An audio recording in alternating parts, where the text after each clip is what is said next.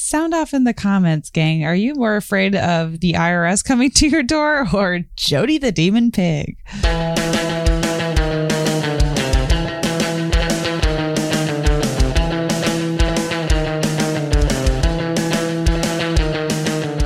Welcome to You're Wrong About, where Jamie Loftus, I'm going to ask you to do a tagline. You've been here a couple times now. Ooh, let's see.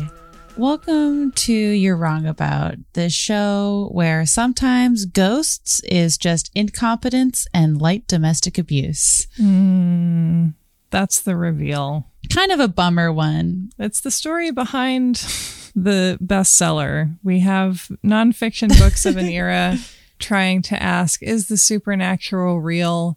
And as far as we can tell, the answer is no, but believing in it is preferable to realizing how treacherous the people in your family are. Ooh, brutal. We did a bonus episode about the Amityville horror movies that we put on Patreon, and there's going to be a little sneak preview of that at the end of this episode. I can never tell if anything is funny because once you say a joke, you can't hear it again. But I, it was fun to do it. It was so fun. I we fell on different sides of the Brolin versus Reynolds, George Lutz depiction dichotomy. So I, I think that it's it's a rich text yeah. too. It's a good debate. We're gonna dive into the last act of the story and then talk a little bit about what reality surrounds it but where else can people find your work, Jamie, once they need to get more of it? I do a combination of podcasts and comedy but you can find my podcast work. I've done a bunch of investigative series. Uh, one is called My Year in Mensa. One is about the Cathy comics called Aack Cast. Uh, one is about the cultural history of Lolita called Lolita Podcast. And I'm currently working on a big project about hot dogs. So if you live in the LA area and you want to see a big, long, goofy show about hot dog murder, uh, you can come see my show, Mrs. Joseph Chestnut America USA at the Elysian Theater in LA. I'm really sad that I can't go see this. So if you're able to, then you have to. it will make me happy. Do it for Sarah. yeah. And I think something about this book that I continue to find interesting is that it really became modern day folklore. It changed America. It affected the kind of scary stories that we told and it's not very good writing. And there's mm-hmm. i think something about the not goodness of the writing that's working for it rather than against it. it starts to feel like a journal. Yeah it just feels authentic. I think we're drawn to that. And, well and where did we leave off? It's been a minute. Yeah i think we left off somewhere around where the slime is coming down the walls. Things are really starting to get wild in the haunted house sense. And uh, george tasted the slime. Yeah. And we've ended with George having a fit of rage, basically yelling at the ghosts and feeling like he needs to have some kind of throwdown with the ghosts who are trying to force him out, but he has too much money tied up in the house. Yes. Which was the problem from literally moment one. Yeah, that no one could have foreseen. Yeah. this contains one of my favorite haunted house story motifs man yells at ghosts. Mm-hmm. And George says, You sons of bitches, get out of my house. Get out. Get out in the name of God. he sounds kind of like Jerry Seinfeld when I do him. He's running around, and we close the last episode we did with Sergeant John Frido mm-hmm. cruising around and noticing what seems like a domestic disturbance with George charging around furiously upstairs and right. a woman going around and shutting all these open windows in the house on this freezing cold night. The cop is like, uh, I something is keeping me from going in and it's ghosts. A cop who I hope was fictional in the scope of this story, mm-hmm. but sounds like cop behavior to me, just witnessing a domestic abuse situation and being like, I don't know, probably ghosts, mm-hmm. and zoom zooming away. Being like something mysterious is holding me back from knocking on the door, and it's uh, it's the supernatural. Our culture's willingness to blame things on ghosts just constantly. Yeah. It goes deeper than I could have imagined. If ghosts aren't real, then we would have needed to invent them because we need someone to blame for these things. Mm-hmm. But apparently, after making the scene, George calms down and he goes back to his favorite activity, working on the fire and staring at the blazing logs. Classic. Kathy left him alone, realizing her husband was trying to resolve their dilemma in his own way. Let him think. Mm-hmm. George starts to read the Bible. He sees a cold mist coming down the stairway. We get this big drama about all of the windows being open again and the children being freezing cold, and they all have to pile into bed together to warm up their freezing cold children. I don't know. There's so much drama in this book about being cold, and it's like you, just you could move to Florida. It's interesting to me that they keep going out of their way to mention that the children are cold because that just makes me sad. Again, it's like my empathy for the parents only goes so far, but it's like we get we got to get these kids another blanket or something and get them out of the murder beds, you know? we gotta just get them like a nice race car bed. Wouldn't you like a race car bed? I'm one of the adults that was has wondered, do they have queen size race car beds? Mm, do they? They do, but it's mm, almost certainly more trouble than it's worth. So the next day, now we begin our classic horror sequence. But I say that, and it's like how much of what I think of as classic horror was influenced by this very book? Probably a lot. But Sure. I think of it as the classic horror sequence of like living in a haunted house and being like, no, let's stay another night for some reason. I feel compelled to stay here with the ghost. I trust him. Mm-hmm. Oh, and before that happens, George realizes this for some reason this ch- chapter doesn't end with an exclamation point. I'm absolutely shocked by that, but he determines that because he was reading the Bible, that's why the children were blasted with ice cold air and he's been warned to not read the Bible, Oh, okay. which is a great way to sell the Bible. I mean, I guess the Bible's been blamed for for worse. it makes the Bible like some kind of 3 a.m. challenge. like 3 a.m. read the Bible challenge. So, next chapter, Kathy's mother comes over because Kathy has mysterious ghost welts all over her body. Mm. There's this weird thing going on where these are supposed to be ghost injuries, but they're like, we can't go to the doctor. George says, How are you going to explain it to him, Ma? We don't know how it happened. She just woke up that way.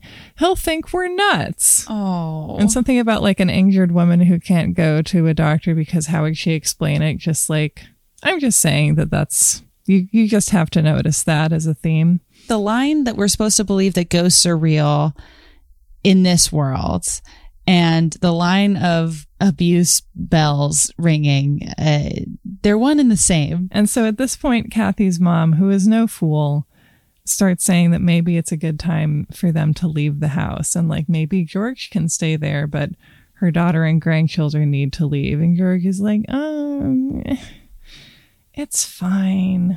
Yeah, we'll go. We'll go soon. He says, let her sleep a little longer, Ma. We'll see about coming over later. He's like, let Kathy nap. Come on. George actually is a real library lover and he's bought a book about demons. He's found a list of demons. He's trying to say the demon names. And this is like probably the most funny scene in the book to me.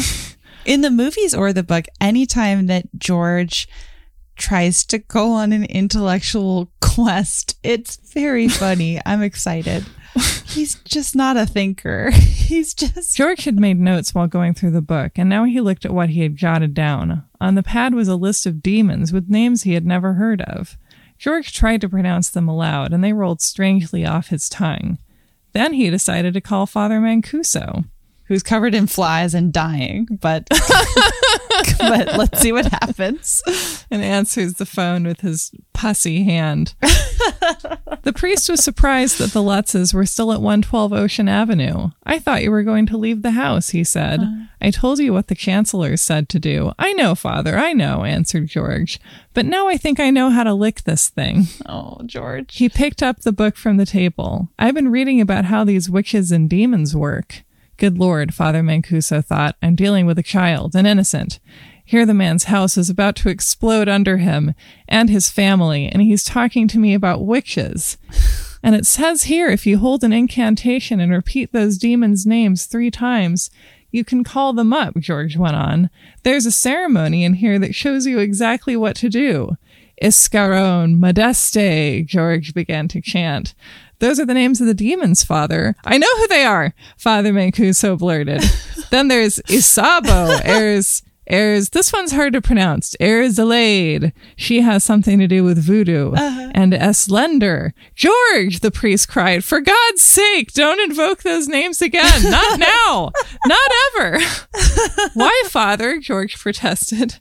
It's right here in this book. What's wrong with. The telephone went dead in George's hand. There was an unearthly moan, a loud clicking, and then just the sound of a disconnected line. Did Father Mancuso hang up on me? George wondered. no. no, he got attacked by another swarm of insects. it is stunning that he's still alive at this point. Like, whether ghosts and demons are real or not, he just has this pathological inability to read the room. He's like wandering around a haunted bathroom screaming Bloody Mary and is like, is this bad? what? like he's doing the incompetence around ghosts. He's like, what, father? Is that a bad idea? Stressing me out. And so now we also get the beginning of weather that is apparently so bad that nobody can think about leaving the house. Like it's raining really hard. Cool. George comes home and Kathy says, My mother says it's raining cats and dogs there. She wants us to use our van rather than have Jimmy come for us. From the sound of that, George said, None of us is going anywhere at the moment. He's just like, It's raining too hard to drive to a nearby town. like, I don't know what driving was like in 1975, but I don't know, George. I mean, the things that George is willing to do versus the things he thinks are impractical is it's hard to track. Yeah, and then I am curious about how this went for readers at the time because then we have a scene where once again they have to go around closing the windows and Danny gets the fingers of his right hand trapped under the window is how the book puts it. Oh, yes scary scene in the movie. It's one of the few times something of consequence happens to one of the kids. Mm-hmm. In the book, the way it's described is that after the window frame is lifted off of his fingers, they're like all flat, as if there's no bones. It's just like skin on skin. Ugh. Yeah, he got a ghosting Shuri. I love that image. It's like a cartoon. Yeah, I was thinking of like a Buffalo Wild Wings menu. You your bone, your bone hands and your boneless hands. Yikes! what happened to Father Mancuso? Is he what is he okay? He's sitting nervously in his own home, just like waiting to be blighted with another illness. He's just like afraid of the next like thing George is going to accidentally unleash upon the world. Every once in a while, I forget that he's not real, and then when I remember he's not real, I feel relief because I'm like, it would su- his life would suck so bad. Otherwise, you'd be like this poor man with an autoimmune disease that no one could diagnose in the seventies. right. Probably in the seventies, like ghosts were being blamed for some amount of chronic illness. Well, maybe mostly demons. Mm-hmm. Okay, so the following day after the rainstorm, we have a bunch of damage to the windows. It says if the family had any intention of leaving for safer quarters, that idea had to be shelved in order to get the house back in shape and secured. There's something about the like sunk cost fallacy of abusive relationships and families that feels like it's present in the idea of like we're living in a haunted house, the ghosts are terrorizing us, so we have to stay longer to fix the windows. Right. Mapping the sunk cost fallacy of a of an abusive relationship on the sunk cost fallacy of buying a house you can't afford that's falling apart. Mm-hmm. Worth mentioning. Yeah, there's a much more uncomfortable movie to be made from this source material. And then we arrive at Harry's time to shine, which is when George takes Harry through the house to see if Harry can detect any ghosts. Mm. Because he has gotten a phone call from psychical researcher George Kokoris who told him to try taking the dog through. And Kathy says, Are you sure you won't make them mad again? You know what happened when we went around with the crucifix. She's like, Now, George, are you going to piss off those demons like you always do? no, no, Kathy, this is different. I just want to see if Harry can smell or hear anything. Let this woman rest. Harry is apparently afraid to go by the red room. We looked at the picture. It is a, actually genuinely a very terrifying room. And it's an enclosed space, and I realize that it being a literal pathway to hell is the only reason a dog might want to go into it, but you know, whatever. Mhm. And then George tries to take him upstairs, but Harry hung back on the first step of the staircase. Come on, George urged him. What's the matter with you? The dog put one paw on the next step, but wouldn't move beyond that. I can get him upstairs, Danny shouted. He'll follow me. The boy climbed past the dog and beckoned to him. No, Danny, George said. You stay here. I'll handle Harry. George reached down and jerked the dog's collar. Harry moved reluctantly, then ran up the steps. Um, and then Harry goes upstairs and is just like very stressed, especially in the scary sewing room. George says, God damn it, Harry, there isn't anyone in there. What's bugging you?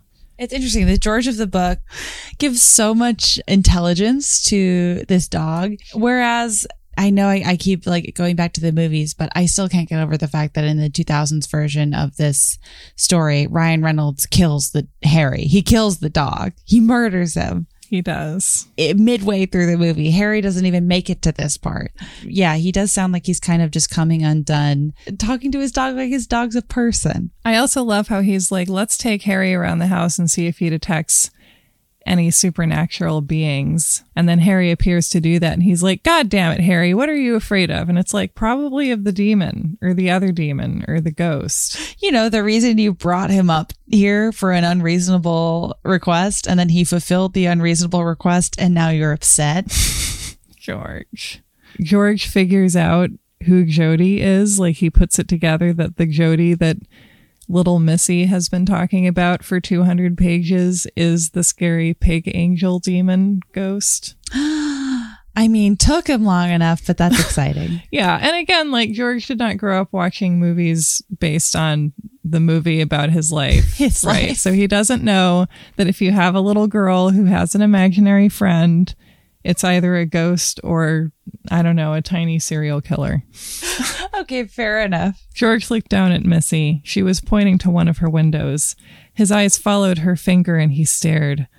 Staring at them through one of the panes were two fiery red eyes. No face, just the mean little eyes of a pig. That's Jody, cried Missy. He wants to come in. Kathy tries to kill Jody, but is not able to do so because he's a fallen angel, obviously. Yeah. As you very kindly unpacked in the previous episode, the different variations of hauntings happening. And then we have the Lutzes again and again deciding to stay for not really comprehensible reasons. A hierarchy of the church explicitly tells Father Mancuso to let someone else deal with the Lutzes and their demons because his health is suffering and he needs to just back off. That is the most mentally healthy thing anyone has done in this entire book.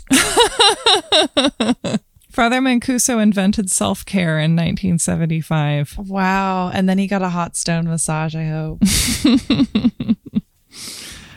Oh, George has a session with the IRS, so he's got that to deal with. What? I fear the IRS more than demon pigs. I feel like at least I could convince a demon pig to be my ally. Yeah. And I mean, a demon pig is not interested in collecting back taxes. They'd have no legal precedent to contact me. Right. Sound off in the comments, gang. Are you more afraid of the IRS coming to your door or Jody the demon pig? Like, comment, and subscribe. so, this is a wonderful scene. So, George gets home from his IRS session, and Kathy says, Don't undress, George. You're leaving for my mother's right now.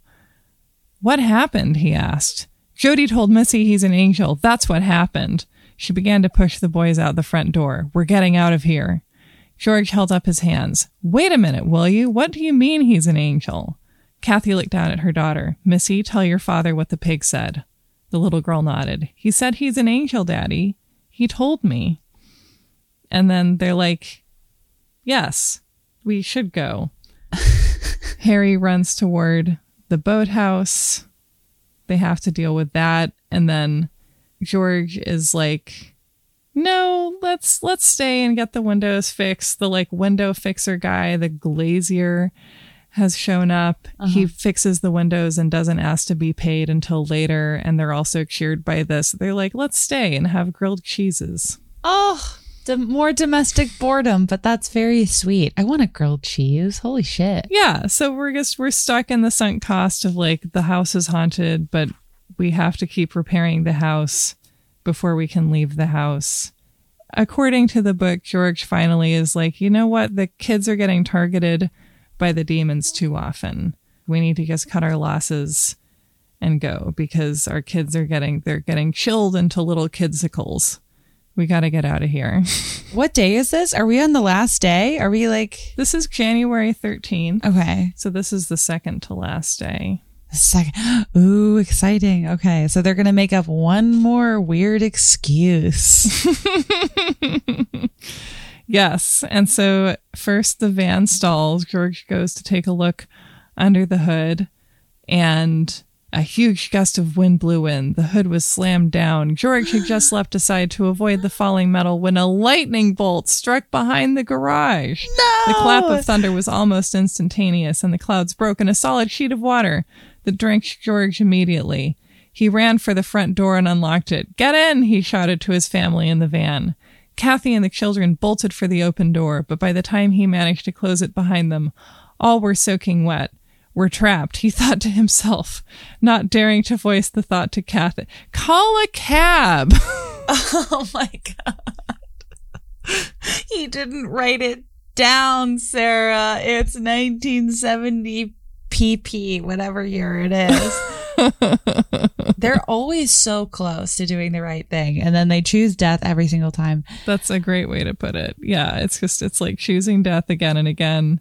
I think of myself as a not very problem solvy person. George is like really just the, he's like take me now, ghosts. He's been chosen by nature to um, not make it. I guess I'm convinced that this was so big for people. A because we love scary stories. We love haunted house stories. I think the whole economic thing felt very real to people in a time when it was getting to be difficult to get into the real estate market in a way that it hadn't been before. For sure. that there's like some essential relationship truth represented here. And one of them is that if you have a husband who makes terrible choices, there's nothing you can do. You're just like, all right, we're the terrible choice family. We are the family that says yes to ghosts, yes to demons, yes to putting our kids in the murdered family's bedrooms. Yeah, they're treating it like the relief that one feels by canceling plans, but they- they're in fact canceling the remainder of their one human life. Yeah. And this does feel like a real problem of like the mid century man or guess sort of the patriarchal society's dad, where you're like, well, I'm in charge. And that means that I'm the one in this family best equipped to deal with the world. And I'm like really not pulling my weight. So therefore, my wife must like really not know what's going on. And it's like, she might kind of know what's going on. Um, maybe better than you do. Hindsight, hindsight's 2020, baby. George somehow knew they wouldn't be allowed to leave 112 Ocean Avenue that night. All rats. And then they obviously start having a hellish, creepy night. The marching band returned. George hears a bunch of voices. He tries to move, but he feels paralyzed. Did I imagine that the marching band was playing 76 trombones, or is that textually true? I'm pretty sure that that's not textually true, but I love the idea of it playing 76 trombones. That's just what I automatically imagine a marching band playing. That would be lovely. Da-da-da-da-da-da-da-da. Uh, like, I mean, I guess like I was gonna say we need a millennial reboot of the Amityville horror where it's about learning to love your ghosts because this was the best house you could get. But I guess that's just what Beetlejuice essentially is. oh, that is kind of true. There's so much horror that has been so influential that is essentially about New York area real estate. Beetlejuice and the Amityville horror and Rosemary's mm. Baby and the Stepford Wives are all in there. Wow. All famous ones too. Sorry, that blew my mind of how quickly you rattled off four very famous movies on that theme. Holy cow. Thank you. I think about this a lot. Yeah. I used to live in a an apartment in Boston. It was an apartment that I really wanted to live in that I was like it's suspicious that I can afford to live here mm-hmm. because it was like very, very cheap. And I was 22 and it was like in a good area, really close to where I worked. But the catch was, and this is the horror movie element, shocking I got out alive. They were doing something illegal somewhere in the building. And the landlord said, okay, I'm going to let you live in this apartment, but if anyone from the government ever comes to the door, you have to say that you're my daughter.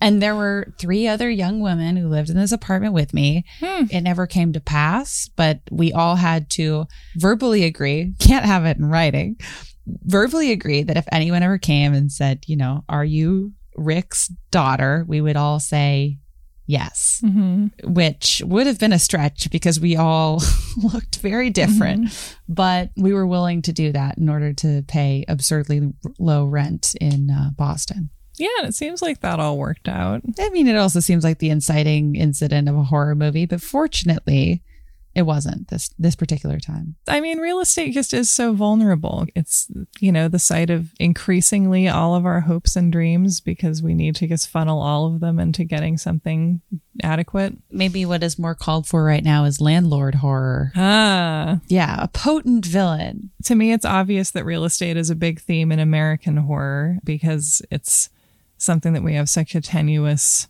grasp on and has such an effect on our lives. And the fact it's like comic that these people are like over and over refusing to leave their obviously shock full of demons. But like the fact that it makes sense, I feel like maybe is why this this resonated and continues to feel real somehow. Sure. Oh, and then this is has to be one of my favorite scenes. George is still like paralyzed on the bed. All the doors are slamming. The dresser drawers are opening and closing of their own will. The house is just like flapping. Having an absolute conniption. George lay there panting, his heart thumping loudly in his chest. He was waiting, knowing something else was about to happen. Then George let out a horrible, silent scream. Somebody was on the bed with him. He felt himself being stepped on. Strong, heavy feet struck his legs and body. George shut his eyes. He could feel the pain from the blows. Oh God, he thought. Their hooves. Oh it's Jody. Jody's walking on George. It's Jody. Jody is, quote, the biggest pig you ever saw, so you can imagine. Oh, it sounds like there should be a Christmas song about Jody. And then the boys come into the bedroom. They say that a monster tried to grab them. George finally somehow heaves himself off of the bed and out of his perhaps Jody induced paralysis. Mm-hmm. He opens the door and sees a gigantic figure in white, a hooded figure, the same hooded figure that Kathy saw in the fireplace at one time. oh, right. It's pointing at him. and then, for whatever reason, this is enough that they gather the children and finally jump in the van. The car starts. They speed away and they go stay with Kathy's mom. And it is seven o'clock in the morning on the 28th day. So honestly, they're there for like 27 and a third days, but like, uh, you know, fine, sure. Fine, whatever they need to tell themselves. Wow. Okay, so they're out. They're out. And now we have our little epilogue. Father Mancuso decides to go to San Francisco. Aw. He's going to get out of town, get his groove back. I want a whole movie of this already. One sentence. I'm like Father Mancuso reclaiming his sense of self after this family has terrorized him and sent multiple biblical plagues on him. And of course, George and Father Mancuso talk on the phone again. George says they got out, they're doing fine, everything's great, woohoo. Mm-hmm. And George says, There's just one last thing. Supposing they can't come up with answers, he means the Catholic chancery. Oh. And after last night, Father, I frankly don't think they can. Then what? What happens next? Father Mancuso let out a gasp. What do you mean after last night? Don't tell me you stayed there again. No. It wouldn't let us go. We couldn't get out until this morning. Father Mancuso felt his palms itch. He looked into his left hand. It was becoming blotchy. Oh no, he thought. Please God, not again. No more. Without another word to George, the priest hung up. And that's when the title card hits, where it's like Father Mancuso, weekend off. Oh my God. So, final moments before we get into classifying what demons were in the house. Okay. They have a little impromptu party at Kathy's mom's house. Missy does her drawing of Jody. They talk about their plans to, you know, get out of Dodge. And they go to sleep. And George wakes up and then he realizes that he's levitating. And then he looks over and Kathy's levitating. She rose about a foot and slowly began to drift away from him. George reached out a hand to his wife. So they're just kind of floating around, just levitating. Wow, Dua Lipa style. I love that for them. She drifts down back to the bed and then he drifts down beside her and she says, George, you were floating in the air. they start to flee Kathy's mom's house as then as they start to go down the stairs, coming up the stairs towards them, slime. What a way to close out. And now Kathy's mom's house is fucked. What I for some reason I was very much thinking I was like, "Oh, they're levitating, they hold each other's hands and then they like we're going to start making out or something." Like I, I imagined it to be like a tender ending. Oh, that would have been great. Wouldn't it be cute if they were like, "Well, we know how to levitate now. We're we're free from the demons, and we know how to levitate now." It wasn't for nothing, I guess. Mm-hmm. But they got scared, so they got slimed again. I honestly, I think that would be a stronger ending because the 1979 movie ends with the family just like speeding away in the van on the stormy night, and it's very noisy and theoretically exciting, but I do feel like there's something like I think it's funny, but I also think it's very creepy. You rush out of your room where you just I don't know, I could take or leave the levitating, but then you get to the top of the stairs and you see the slime advancing toward you. But that would like kind of tie up the whole like the house wasn't the problem, the marriage was the problem. So wherever the marriage goes, the problem hmm. follows. oh yeah. But I guess that that is what's happening in this book too. Like Yeah. it's not the house, it's not Jody. yeah. The call's coming from inside the marriage, as we've been saying. Yeah. And that is the end of the story. And we end with the implication that whatever haunted them in the Amityville house is going to follow them wherever they go. And then in the epilogue, we do learn that they live in California now and they're doing okay, apparently because spirits can't travel over water. Oh, I thought it was like, well, the, the, it's not a slime climate, so Oh, that would make sense too. it's desert. Hard for slime to thrive out here. This is a quote from the afterword. During the preparation of this book, one of those primarily responsible for it reported feeling weak and nauseous upon sitting down to work on the manuscript, whenever he did so in his office on Long Island.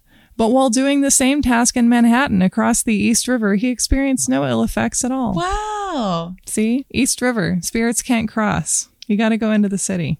Okay. It's a Staten Island problem, ultimately. Yeah, I'm sure Staten Island has its own very specific demon culture and they don't like to be confused. I apologize to all of Staten Island. I didn't mean to imply that there are demons, or at least the wrong kind of regional demons, you know? I just assume that it's like a Billy Joel, Bruce Springsteen kind of a thing where like there are demons everywhere, but they they they're very different from each other. Wow, that's beautiful. So that's the story. How do you feel having just gone through this log ride? I had such a fun time hearing you tell me about the book. There's so much interesting stuff going on, but none of it is what the book thinks is interesting. Right. I don't know. It feels like this bizarre historical document folk tale that like says so much about the time it came out in, but the writer and the family, and it seems like the audience at the time, understandably, just kind of took it all at face value in the way that you would. I enjoyed it. How are you feeling? I feel like very validated by the fact that you also think this is kind of a bewitching book. In the same way that I find Michelle Remembers captivating, which I've also talked about for many hours, I'm actually reminded of something. I interviewed the daughter of the publisher of Michelle Remembers just to kind of Wow. get a sense of like what was it like when that book was in production and also what was publishing like at the time because it feels like publishing has changed mm. so much so quickly as an industry And one of the things she talked about was her theory that, which makes sense to me, that publishing had been affected tremendously by the invention and accessibility of the VCR. Because suddenly, if you were coming home, you had more than three channels worth of programming worth to, to choose from. Oh. For me, I think it would be way more appealing to just be like, I will read my Sidney Sheldon book if I am coming home and all I can watch is Family Feud Mm-hmm. or Dallas or the news. Right. In the present sense, it always makes me very depressed to think about media consumption habits, but it really does like just so influence the kind of stuff that takes off versus the kind of stuff that doesn't. Mhm. Like, I wonder what it would take in the way that we're consuming media right now for a story like the Amityville horror to truly take off in this gigantic culturally influential way. I I feel like it could definitely happen, but it would just have to happen in a very in a very different way. Yeah. I feel like one of the ways it could happen would be through like a TikTok account. A 17-year-old on TikTok chronicling a haunting. Yeah. I love the uh the horror movies about YouTubers and I feel like we're behind on horror movies about TikTokers, but that could be a way to Yeah. Get into it. Yeah, I think that the kinds of shows that people watch now, like Succession, where it's like a family or a group of people who kind of have these intense relationships and interpersonal dramas with each other, and it's often like in pursuit of getting and keeping power. Those are those big, thick beach cottage books that were bestsellers in the 60s and 70s, and now we watch those instead of reading them. Yeah, that's, I think, one of the things that's funny about the Amityville horror is that it feels like it's such a product of modern times because it was this giant, successful paperback that did so well in this seemingly very modern industry of publishing and yet is also super recognizable as just kind of a meme, basically, just an idea that ripped through society like a wildfire because something about it connected with a lot of people. Real estate horror feels like such a timeless genre. A story that's secretly about bad marriages and a story that's secretly about real estate horror. I, because of the way the world works, it's hard for that to ever go out of style. YouTube horror movies will feel very dated when we watch them back in 10 Mhm. years and sometimes even like two years later you're like all right but being afraid that you're in way over your head because you're like living outside of your means and you can't afford to live like that's just it's always going to be happening i don't know the haunted house makes sense as a scary story that will never really go out of style because home is where we expect to be safe. So the idea of home being invaded by any kind of malevolent force is just very, very upsetting to a human. But then it feels like maybe something not essential to humanity, but essential to society as we know it is the home becomes a scary place, not just because there might be something scary inside of it, but because you can't hold on to it because it's someone's trying to take it away from you. And if you make one misstep, you'll lose it or you're leveraging too much to get it. your home feels like yours, but is it really yours? Does it actually belong to you? No, someone could take it from you, whether that's what happens in real life with the like many forces and ways that people's homes can be taken from them, or kind of more palatable to be like, well, or a really mean pig come and slime all your shit up. And then, and then whose house is it? It's, it's the big slimy pigs. Yeah. And now let's talk just a little bit about reality, or at least try to access what that is. Alan Watts over here. I guess I feel humbled by the Amityville horror experience because I kind of thought going into this that this was something where the real story was just like writ very large and obvious and everybody knew it. And like maybe you'll end this episode thinking that that's true, but now I kind of feel just sort of confused and sad for everybody more than anything. But we're going to talk about what we know about what actually happened. Mm-hmm. Well, so something I find funny about the Amityville Horror is that it's actually a book that kind of debunks itself in its own opening pages. So let's return to the text. the biblical text. the, t- the gospel. Open your hymnals, please, to page two. so this is a summary of the events after the Lutzes have fled and their first foray into news media. And Jay Anson summarizes the Channel 5 report on the Lutzes at the time. The Channel 5 announcer went on to say that William Weber, the attorney representing Ronald DeFeo, had commissioned studies hoping to prove that some force influenced the behavior of anyone living at 112 Ocean Avenue. Weber claimed this force may be of natural origin and felt it might be the evidence he needed to win his client a new trial.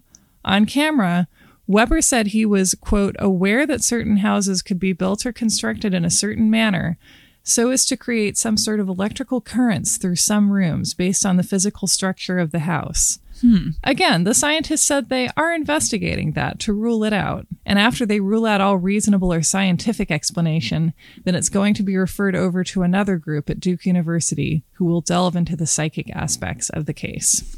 That's both a lot of specific information that still remains extremely vague of like, well, one group is going right. to look at it and this group is science. And then they're going to kick it over to another science group. And that's going to be a little, I'm like, okay, but what? There's so many kinds of science. And another thing that complicates these matters is that William Weber was the Lutz's initial partner in this endeavor of putting together a book. Ah, okay. Okay. And his idea for a book was going to be called Devil on My Back.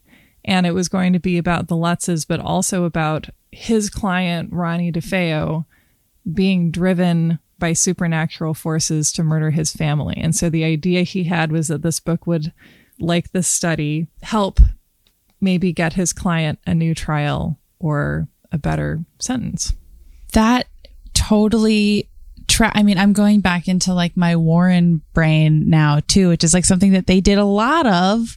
Yeah. Including in the most recent Conjuring project where it's like kind of directly referenced, uh, the Conjuring four, three, the devil made me do it, mm-hmm. where they are tasked with proving that the devil made him do it.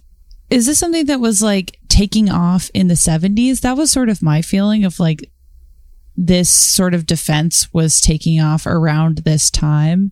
Mm-hmm. I guess I'm realizing that Amityville was kind of the baseline for a lot of these sorts of ideas taking off more so than I realized.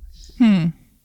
So I don't know, but what I will say is that we did an episode of the show a few years ago that I really like called You're Wrong About Exorcism. Yes. And it's, yeah. I remember that one. Thank you. Thank you for remembering that one. I really like it. If you haven't heard it, maybe you should check it out. But one of the things I like about it is that it answers a question that maybe it seems weird to even think to ask at this point, which is can you get an exorcism in this country? like, could I go get myself exorcised? And the answer is like, oh, sure. And like, more easily than you can get a lot of other things right now.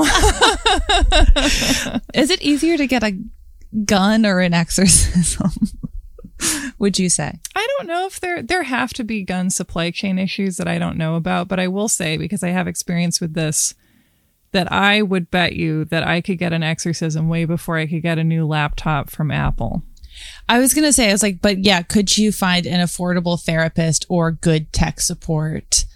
And the answer would be easier to get an exorcist. For sure. So that's surprising. I also found it surprising that we see it a lot in Protestant de- denominations. Mm-hmm. And what I find most surprising about it is that it was something that you saw a lot less of before the movie The Exorcist came out. Go figure. Right? And so there's this fascinating cause and effect where this pop culture phenomenon reaches a ton of people, and some number of them think, you know what? I'm having those kind of symptoms. This feels like the kind of thing that I need. So I'm going to get an exorcist. And the number of people performing exorcisms or interested in exorcisms increased because there was an increased demand for it. And so we're living in right. the post exorcist world at this point. That's so fascinating to me. And it feels like, yeah, that Amityville is all over that as well. Cause I mean, this is the movie or the, the property where the idea of the indigenous burial ground came from, which I still, that still blows my mind But there was a very famous case that the Warrens covered that involved an, a, a, a young girl fascinated with exorcisms that Mm-hmm. coincidentally slash definitely not coincidentally took place within the year after the entire family had seen The Exorcist. Mm-hmm. Sometimes it feels like pretty cut and dry exploitative, and then other times it's just like the whole culture is just swept up in this idea, and priests want to meet the demand. There's only so many people who can do exorcisms. Right. It's like when suddenly everyone needed a fidget spinner. Is that what those were? And like suddenly a lot of people learned how to make and distribute fidget spinners. oh my god!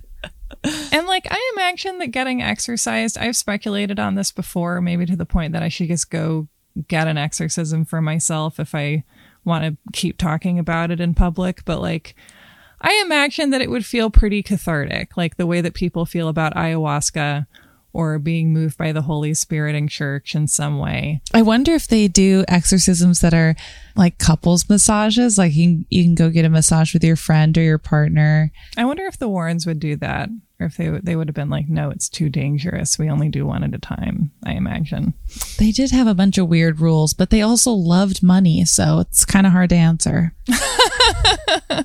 So yes, we're living in the the years of the devil made me do it defense, and so I couldn't tell you if this took off in the 70s and if I were forced to randomly guess, which no one would ever make me do, but if they did, I would say yes, they probably did increase during this time. Yeah.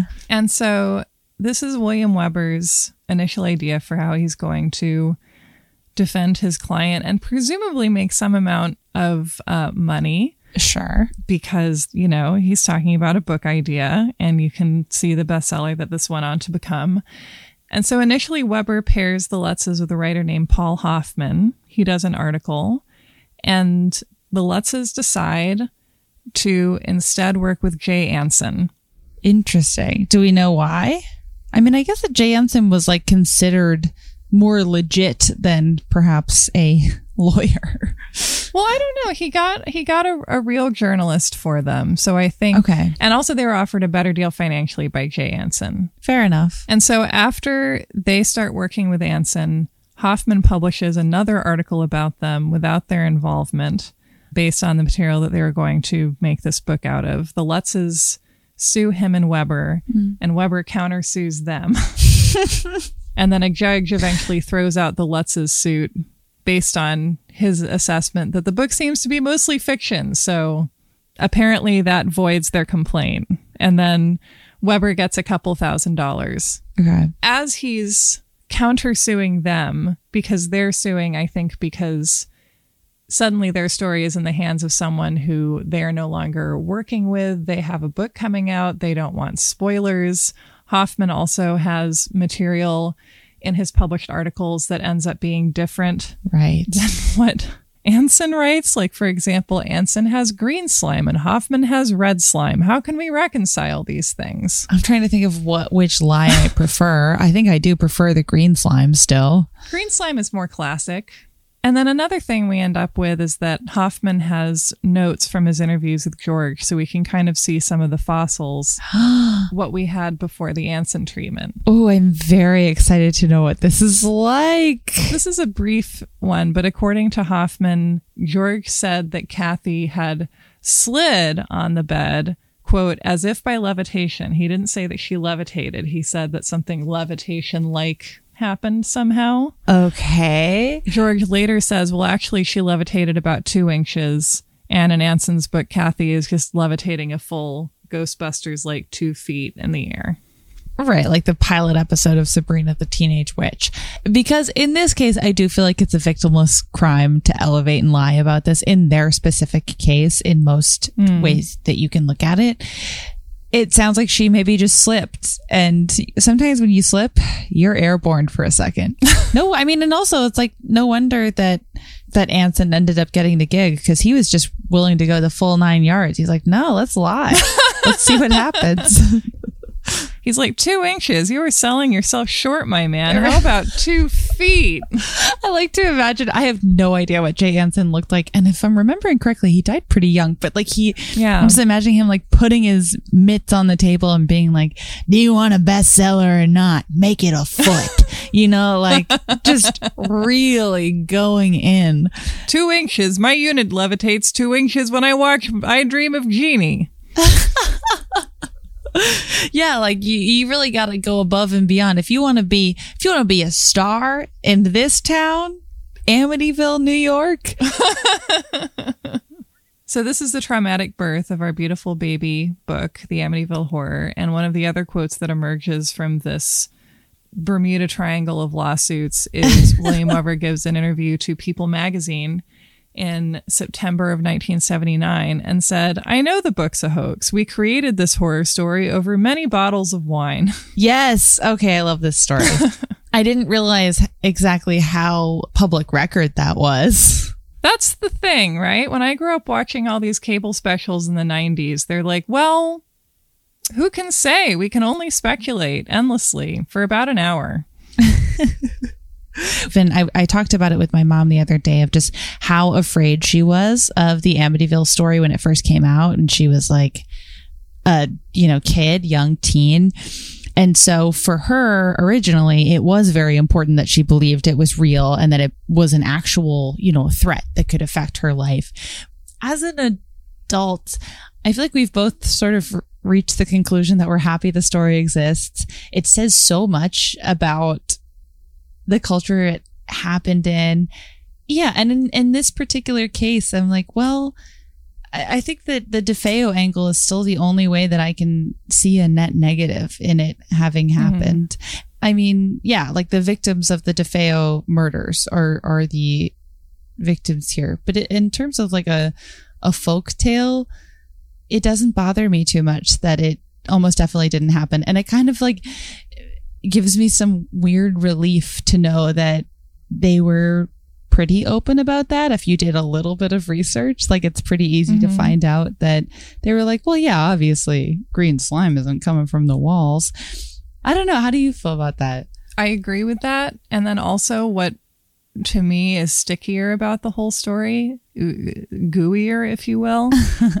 I believe the William Weber story and the like, we cooked this up over bottles of wine, and that you can start with like Kathy slid, and mm-hmm. then Kathy's levitating two inches, and then it's two feet.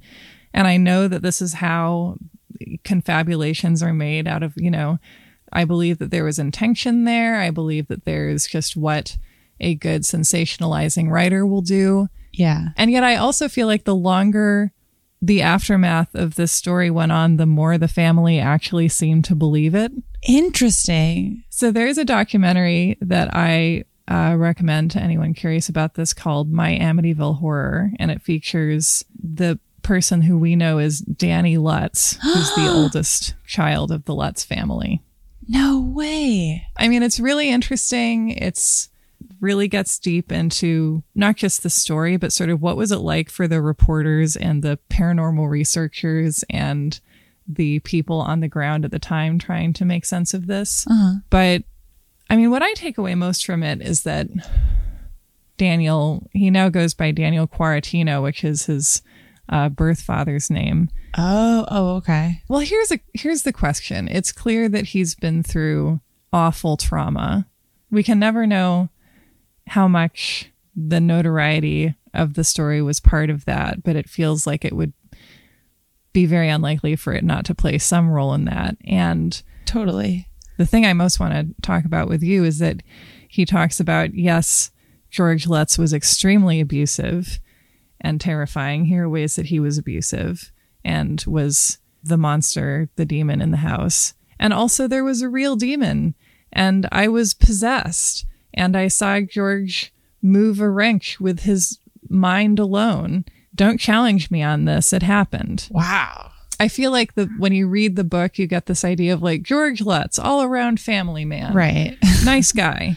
That hearing that testimony challenges, but also, you know, it's like no, like George was terrible. He's the scary thing, but also that scary thing you heard about was also there the whole time. Also, they were both there.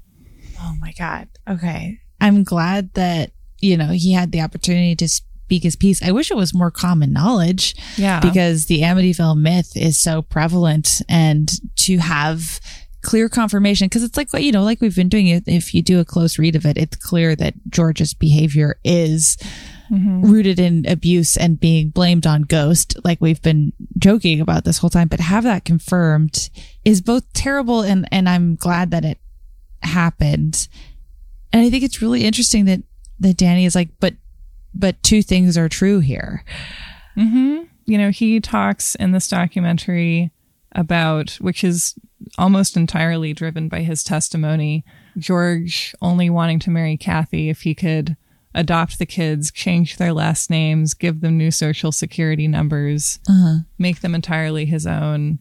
His dad, Kathy's first husband, apparently just wasn't around okay. at this point. He described George as someone who had a carry permit, a family business, and boats and Corvettes, a wealthy guy who came along pretty soon after Kathy's divorce. Kathy and her first husband the kid's father had been high school sweethearts who got married very young. Okay. He says that the wooden spoon beating incident happened as it did in the book and also about 50 other times. It, it wasn't a singular event like the book puts it. Let's put it that way. Interesting. He described feeling optimism first reaching the house because he said, I figured it was big enough to keep George away from me.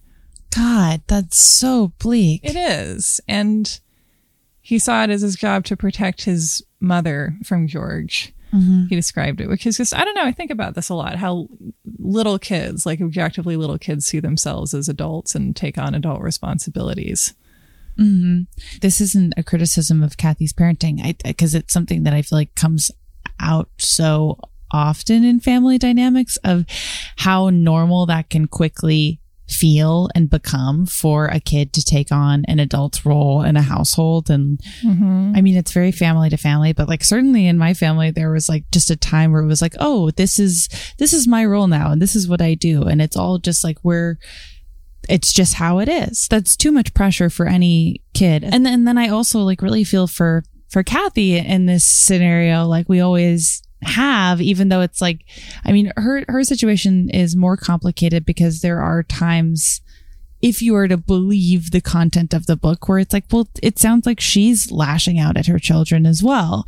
Mm-hmm. And then also she's in this nightmare of a situation where she's not living in a culture where it is completely acceptable to be a divorced woman. Like, I don't think it's implied that she's able to be financially independent with three kids. Mm-hmm. So George is the option and George is abusive and George is irresponsible with money and George mm-hmm. is in over his head and like taking out his anger and frustration and fucking impotence. I hate George so much in the eyes of a kid, especially a young boy who's being socially conditioned in the 70s to believe that like you're going to have to step up and you're going to have to, you know, like play this role. Oh God. I mean, this is something that actually really struck me. So there's the scene that we talked about on Christmas Eve. We talked about this in part one. Uh-huh. George is out in the yard. He looks up into the window. He sees the glowing red eyes of Jody and he runs into Missy's bedroom and he sees the little rocking chair rocking by itself. And according to Danny, he was there and saw both those things.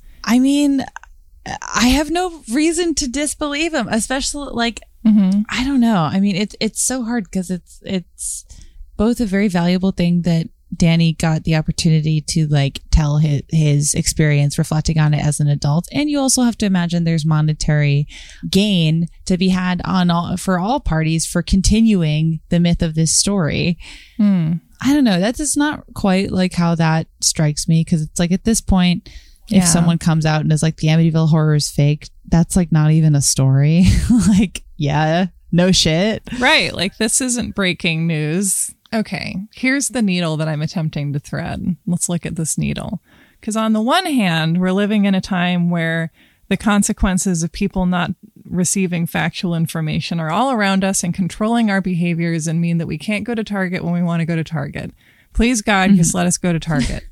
and so that's true. Like that's a, a major issue shaping our lives that like people get so upset when you try to challenge their truth that they might kill you or try to take over the government or something. Mm-hmm. So that's bad. I don't think that that's good behavior or that we should really encourage that. I agree. And then B, I mean, this reminds me, as you can imagine, a lot of many of the things I've researched around the satanic panic, Yeah. and specifically the way that memory is unreliable. It can be extremely acute, it can be incredibly accurate, and yet it's also very fragile. And it can change every time we access it. It can become mm-hmm. stitched together from things that didn't happen around us. I'm not even talking about like a distance of years or decades. Like this happens to me like in a matter of minutes. Sure. Like I'll be talking to someone and they'll say something that like activates some kind of emotional trauma response in me. And then I will remember it is like when my friend attacked me by like very softly mentioning something that then triggered an emotional domino effect in me.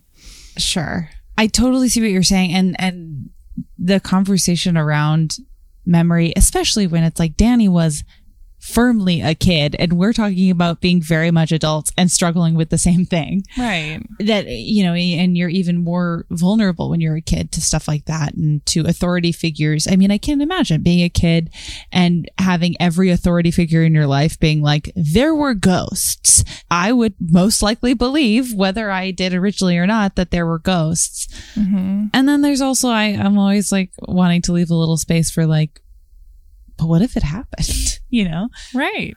It's also complicated because we're living in a time where it's like we should actually maybe punish sexual assault sometimes. And then one of the ways to try and stop that from happening is questioning memories of survivors. Right. So it's just like, Jesus Christ, you know? That's unfortunately a perfect example for it. I have no trouble at all believing that that George was abusive. That is whether he likes it or not, literally contained in the books in in the pages of a mythic book. Like Yeah. it the behavior is so egregious and obvious. And this is a book of lies. But I can never fully say that certain events and weird supernatural spiritual stuff was not going on in this house. But there was a lot of stuff going on in this house. And I feel like the, what the book attempts to connect as all one problem was clearly a mixture of a lot of things, ranging from domestic abuse to like not having enough logs to heat the house with. Like there's just like so much going on. yeah. I mean, you know what I come back to is the idea of like, you know what? I wasn't there. Mm-hmm. I wasn't in that house. I wasn't there for these 28 days we've been talking about for nearly 50 years at this point. So, like, who am I to say? Clearly, what you experienced was terrible beyond my ability to conceive of. Who am I to say I wasn't there?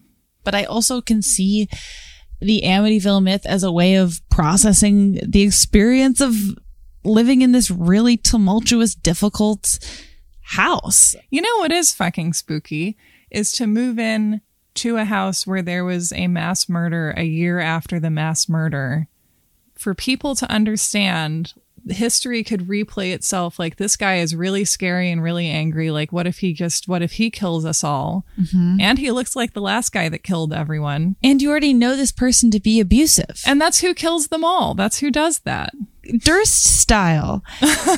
yeah, the Dannies of the world are the first people you should be checking in with. And in so many Warren cases, children are the ones who are the most harmed. And then you get to the real fear that you can argue the Lutzes felt because they did profit off of this. They made a nice chunk. I think it's fair to say that we have evidence that they exaggerated their story.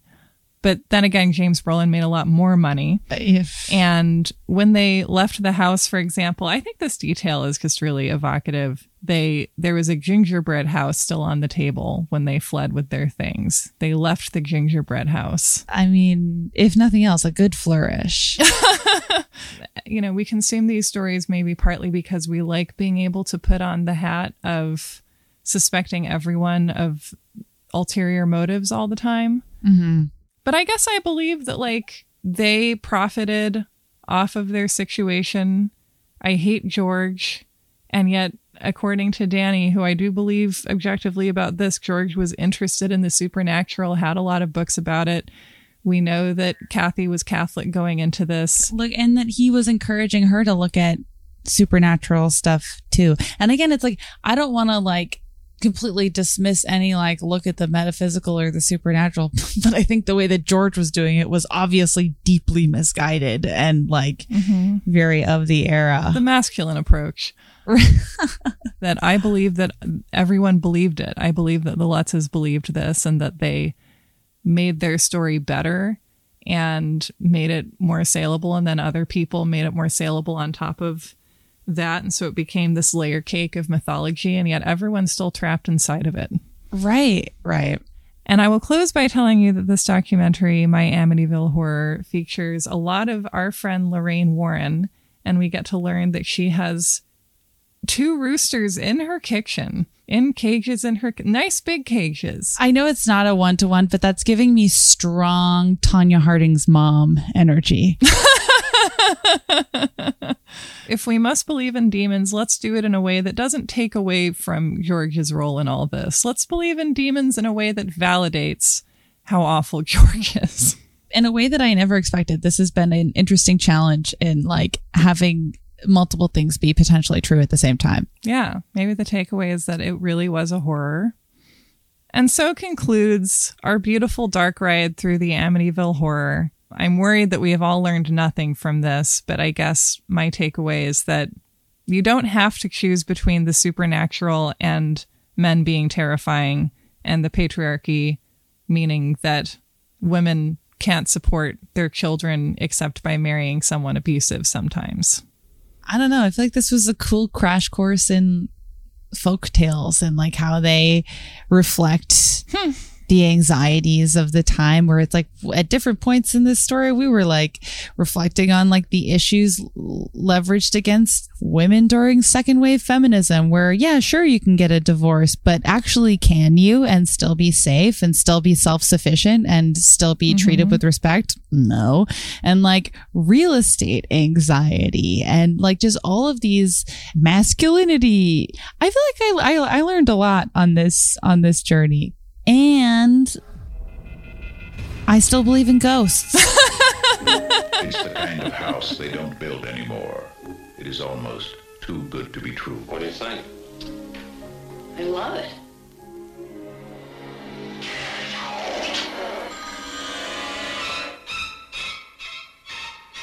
From the best-selling book that made millions believe in the unbelievable, the Amityville Horror.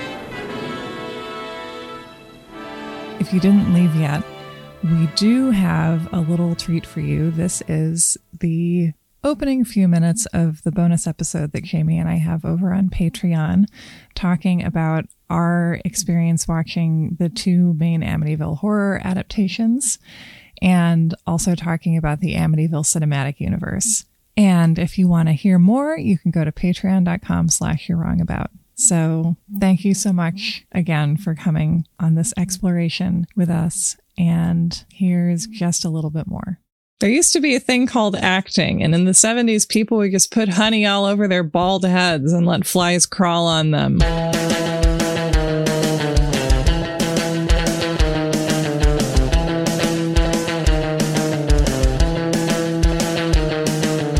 Welcome to a bonus episode where I can say whatever kind of sentence I want. Hi, Jamie Loftus. hi sarah marshall what's up I'm so good. good I mean, life is complicated, but I just spent three and a half hours watching two Amityville horror movies, and now we're going to talk about them together. I'm very thrilled about that. I echo everything you just said. Life is complicated, and yet there is profound simplicity mm-hmm. to be found. I will say that I thought that the run times of these two movies would be reversed. I assumed that Yeah. the second version would be much longer, but it wasn't. It was much shorter and much less happened. I think that's normally true. Yeah. And I feel so conflicted about the new version because it's one of those glossy, soulless platinum dunes. Like, why would you name your production company Platinum Dunes unless you wanted it? You wanted everything to be smooth and sexy that came out of it. That was also my first note. Uh, was platinum dunes. Yeah, I mean, really, Ryan Reynolds in his flop era. Hmm, that was an era. Yeah, I mean, maybe he'll get back there, but it's interesting that he kind of started in his flop era and then graduated to something better. I guess that that's how you would want it to go versus the opposite. Yeah. I just feel like he's changed paths so many times because he started off as a sitcom guy and then mm-hmm. he did just a ton of movies and he was a contested superhero and then a superhero people liked, I believe, and also Blake Lively's husband. And that's kind of what he does now. And he's found it's comfortable. It seems good. Yeah, now he has like a vanity liquor brand and he does viral marketing. Did you know that? That's his main thing now. No, but that makes total sense. Yeah, he's a he's a man of many pivots. I feel comfortable saying that this span of years is his flop era. They're mm-hmm. trying to make a version of him happen that was never going to happen. Is that version of him anything like James Brolin or like who is that? I feel I don't know. I mean, how would you describe his interpretation of George? I also feel like both of the actors playing the parents in the 2005 one, it they feel too young. Yeah. they're both like in their late 20s i don't know i just i think he was trying to be like a very like hyper masculine movie star in a way that just doesn't feel like the version of him that people like. Hmm. I don't know what he's actually like. Who knows? I swear to God that something must have happened in, I guess, the 80s and the 90s in terms of skincare hmm. or like how to make people attractive by throwing money at the situation. I love 70s movies because I think everyone looks haggard yes and overly tan or like prematurely wrinkled or just like sweaty the whole time. Like it just, people just feel very real. And there's something about, mm-hmm. especially 2000s movies. I think that movies then were like so glossy that we've actually really bounced back from that. yeah Big budget movies have a lot of texture now, I think, because we did have this era of no texture, which this falls right into. so smooth Yeah. Every- i mean to the point where i was laughing i mean james brolin as george is very hot i mm-hmm. think a very sexy guy Yes. Ryan Reynolds is like bringing the same body, but it's like so smooth. It's so smoothed out and it's mm-hmm. so like aesthetically it just feels yeah, like you're saying, like just faker in a way that's like that's not a comment on the actor at all. It's just but I do think with Ryan Reynolds, once he got focus grouped as wife guy, hmm.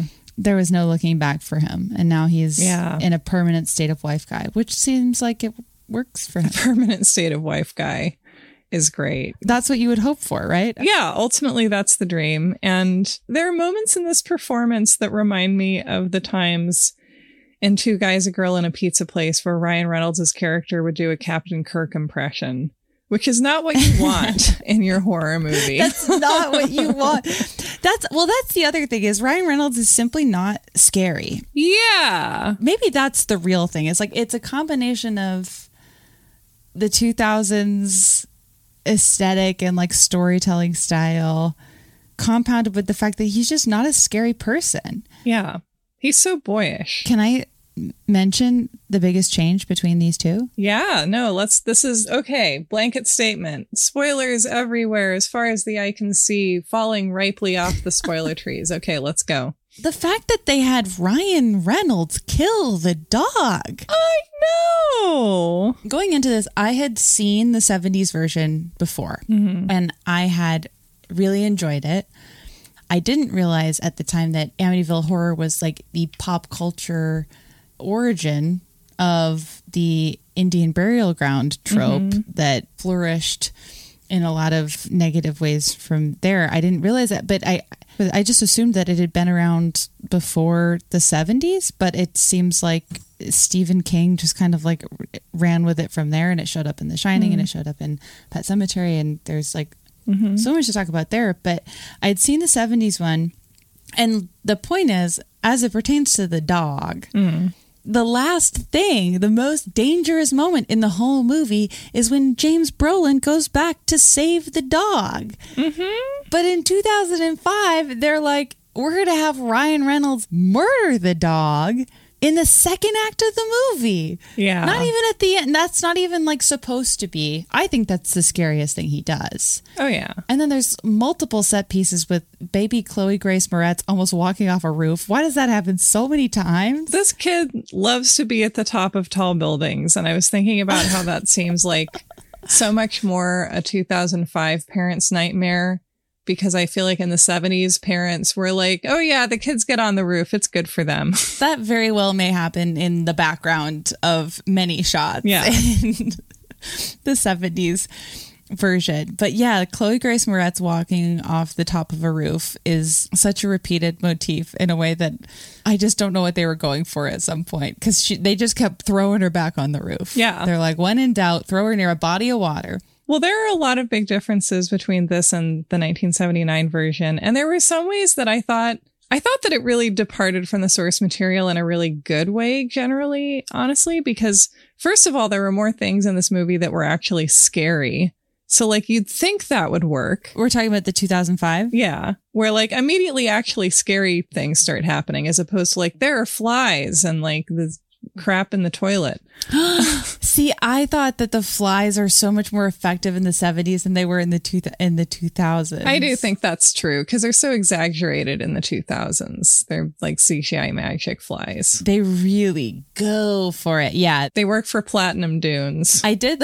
I did laugh out loud when the um when the platinum dunes flies blew the whatever it is the thing that the vent into the priest's face and knocked him Right? over onto the ground with a bunch of CGI flies. I did get a kick out of it. I love that the priest is played by Philip Baker Hall from all the Paul Thomas Anderson movies. That's very funny to me. I just wish he'd been in it more. Because Yeah. they bring him in so late. Meanwhile, there's so many characters in Yeah. the first one. There's an embarrassment of characters, many of which disappear. But my favorite character, so I didn't, I had not heard, you had not yet told me the story of the book mm-hmm. when I saw the movie for the first time last year. And so I didn't realize that my favorite character is in the 70s movie, The Bartender. The Bartender. it felt less jarring when you I think that he played it out about the same, but it just felt less jarring when you saw it, where he was mm-hmm. like, Hey, you look exactly like a murderer who lived here until very recently. And then George gets, I think understandably, he's not happy to hear it. And then the bartender's like, Oh, no offense, my bad. Next round's on me. Like and then he just gives him a free beer, I think. yeah, that's total skunky behavior. I love it. He's just like a good sport in this story. Yeah, and I feel like the 2005 movie like really streamlines the whole thing. They keep the family and the babysitter who was an addition for the first movie. And then I can't even think of what other and then there's the priest who shows up in the last 20 minutes and then like the babysitter character is there, but it but she's significantly altered Yeah. in a way that I also found to be very 2005. yeah. Where it was like in the 70s, like you're saying, in the way that it's like people looking like people versus people looking like sexy ideas. Yeah.